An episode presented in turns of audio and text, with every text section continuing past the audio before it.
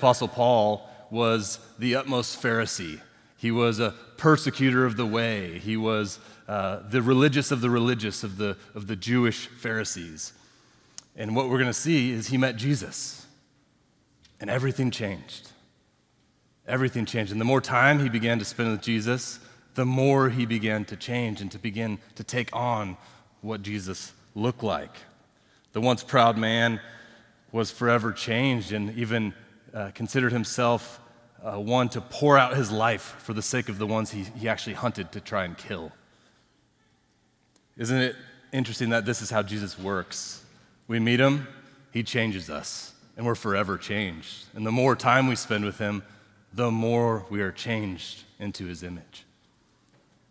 So, in our text today in Philippians 2 4 through 7, I just want to simply argue that spending time with Jesus humbles us to serve others. Spending time with Jesus humbles us to serve others. So let's go ahead and read Philippians 2, verses 4 through 7 together. Let each of you look not only to his own interests, but also to the interests of others. Have this mind among yourselves, which is yours in Christ Jesus, who, though he was in the form of God, did not count equality with God a thing to be grasped, but emptied himself by taking the form of a servant, being born in the likeness of men. Now, some brief context before we, we jump in here. We, we know that Paul spent a lot of time with Jesus, and we know that he began to resemble Jesus in many ways, both physically and spiritually. He was beaten and marred and bruised, much like the Lord Jesus. He spiritually became one who would lay down his life for others, like the Lord Jesus. He was a humble man. In fact, it was from prison that he wrote this letter we're, we're reading in Philippians today, which we've heard about in our, in our morning series in Acts. It was during that suffering where he's actually looking out for those that he cares for, that he writes to.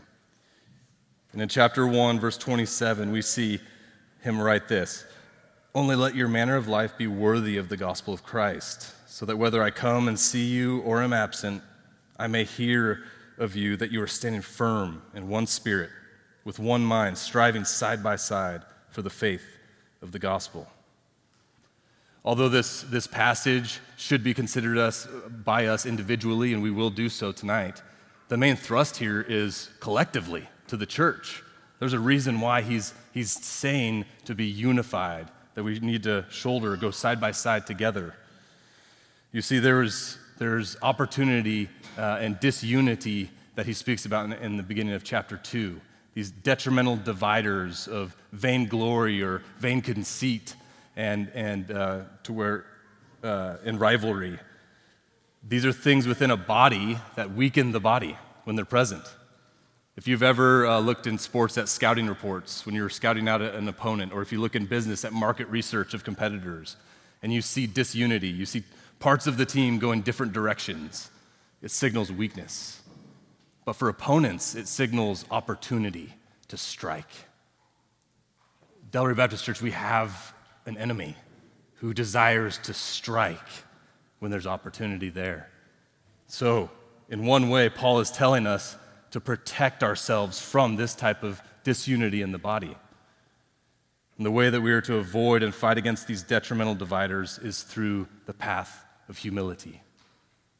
So, with our remaining time tonight, I just want to look at four brief applications to our life from the text, which might help us at, at this church to pursue the true humility that we're called to more faithfully. So, four applications.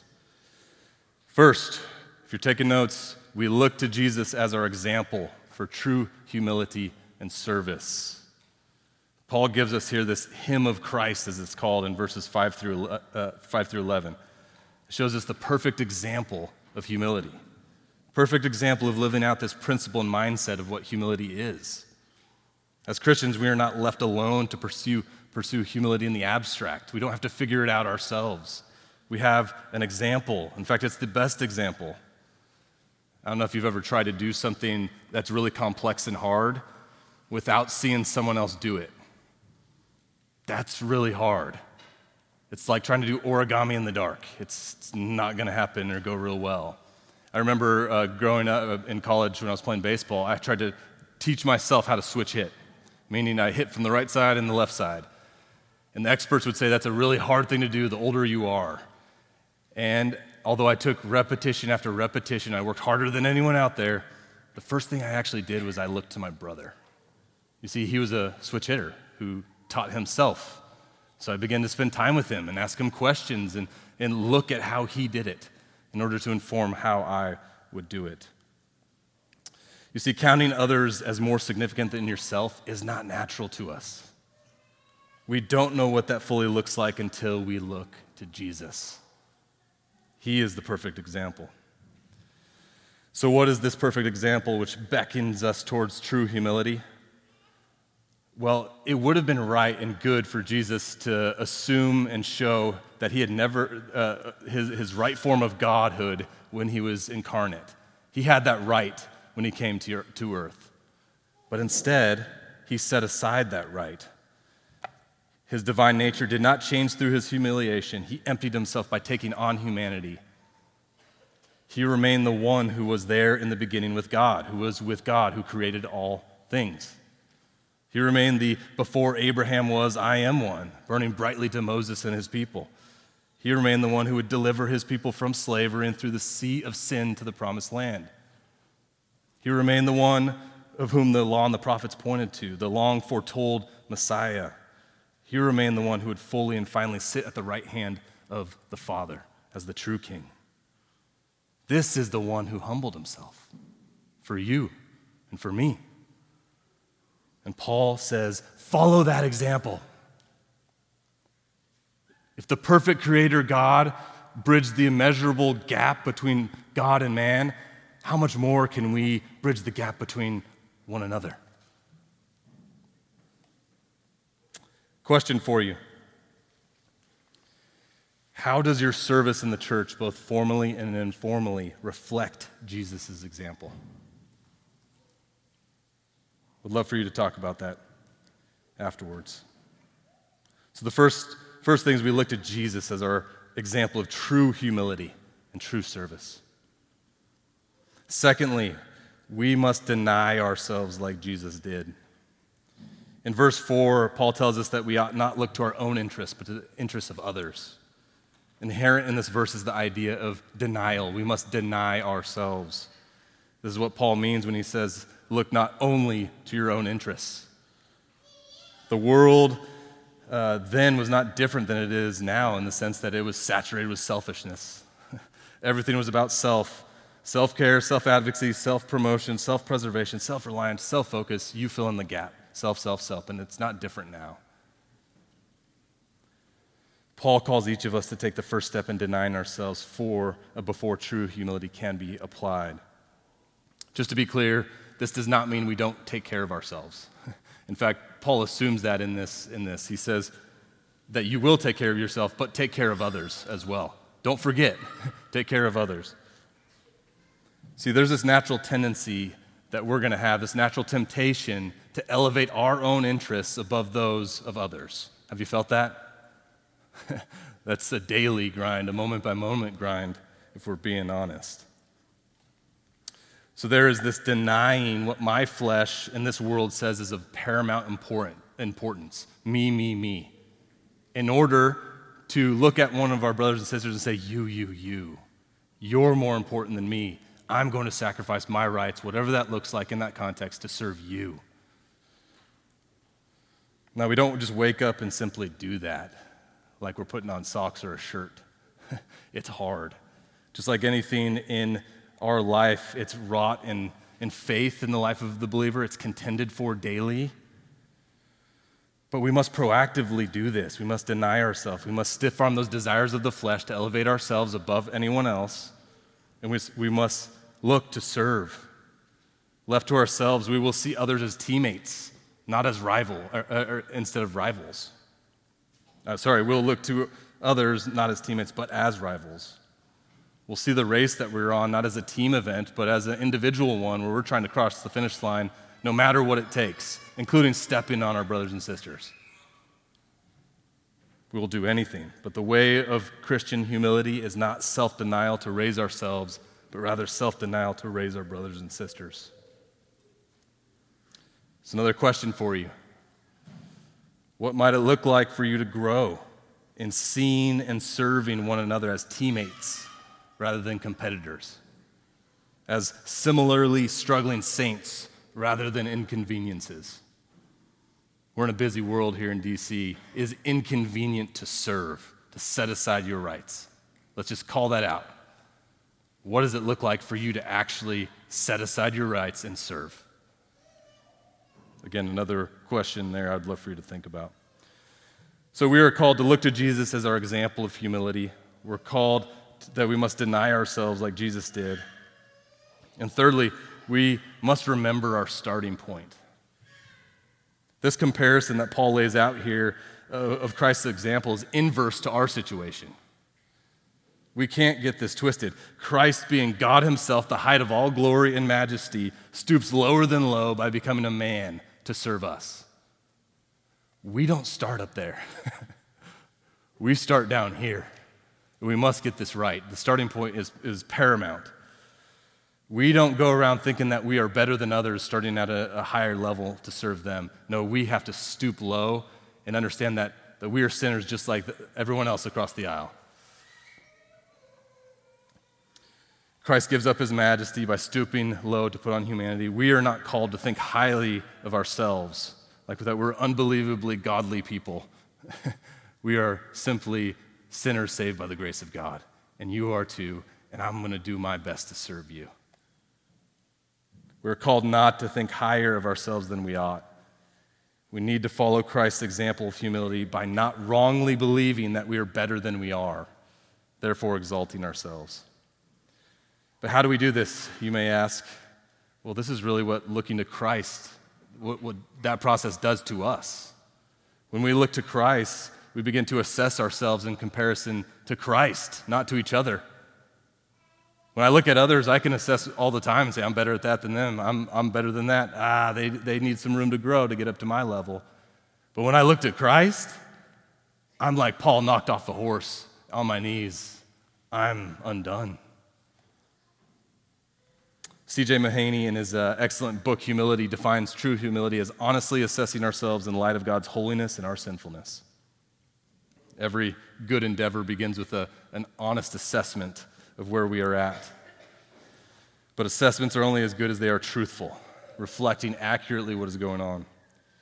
So, our understanding of where, where we are at cannot begin with heights, but rather with depths.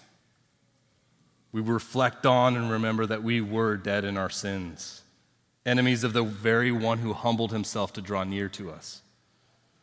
Paul commands us to have this mindset, which is ours if we are united to Christ by his Spirit. This is what Paul means with that phrase, which is yours in Christ Jesus. We have been united to Christ. That is done. If you are in Christ, you have been united, receiving his spirit. This is your posture. You are called now to be humble, to grow in sanctification, grow in humility as you look to Christ and as you seek to serve others. So we no longer must now choose the path of pride as we were before Christ, which leads to death, but now we can choose the path of, of life the path of humility.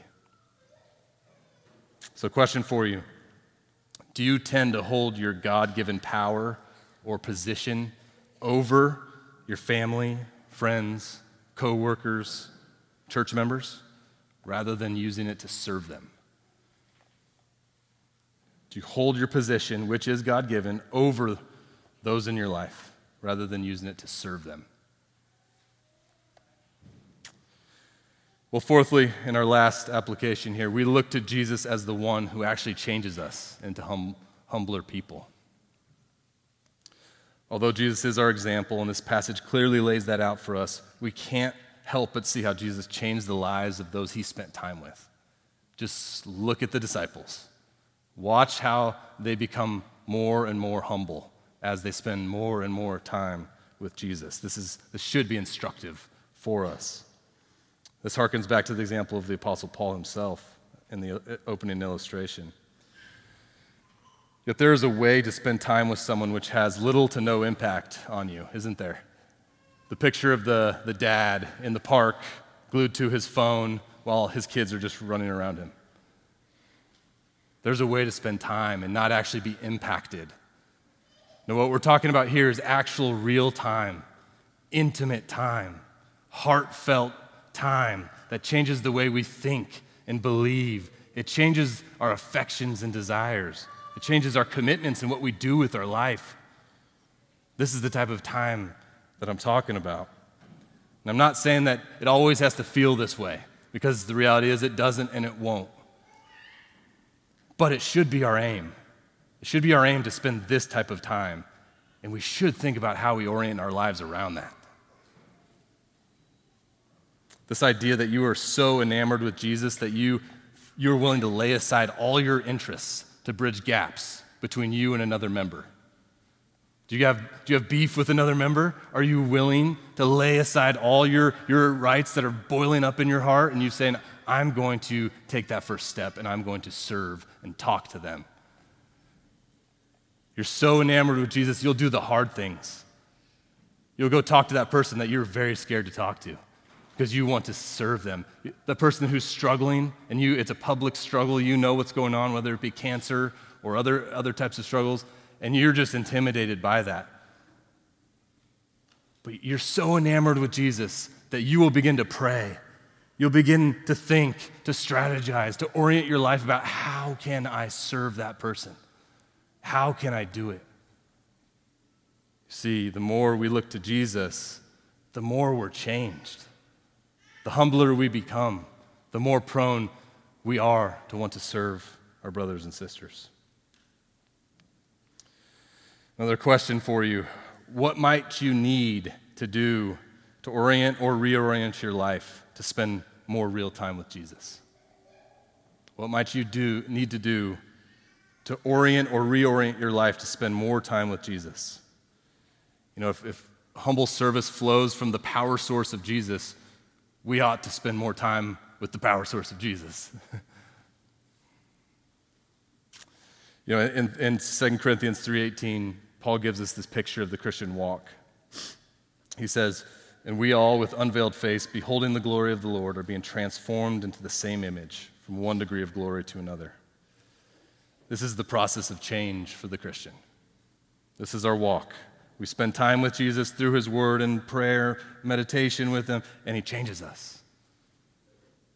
Part of that change is he begins to chip away at the pride of, of our flesh and grows a unique to the world type of humility. We begin seeing things about others that may have annoyed or frustrated us as not that big of a deal. And therefore, being willing to lay aside our rights and serve them. We begin growing less demanding, selfish, exacting, more tender, more gentle, more willing, as we've said, to serve. Del Ray Baptist Church, I've seen this humility countless examples I've seen this, both formally or you know, spoken about publicly and behind the scenes when you didn't think someone was watching. But I saw some of those too. so encouraged by what the Lord has been doing in this. But let's pray that the Lord would do more. Let's pray that the Lord would make us a humble people. A humble people willing to set aside all of our rights, everything that we might think is a right or interest, to serve one another as we help one another to that celestial city. Because we will need help. We need brothers and sisters to serve us, and I will too. So let's, let's ask the Lord for that type of grace and that type of help. So will you pray with me? Father, we thank you that you saw fit to send your son um, to be a man, to live that perfect life that we couldn't live to die the death that we deserve, to rise again, defeating sin and death and offering us mercy. Lord, we remember the way we were before, that we were helpless and hopeless, but you stepped in and gave us life. And Lord, we thank you that you're not done with us. We thank you that you desire to continue to transform us, both individually and as a body here. Oh Lord, would you make us a humble people? Would you make us a people here that would indeed set aside our rights to serve one another? Would you protect us from those detrimental dividers of rivalry and conceit and anything else that would, would get in the way of us more fully picturing your gospel to the watching world. Would you help bring glory to yourself in this body, Lord? Thank you for these brothers and sisters. It's in Christ's name we pray. Amen.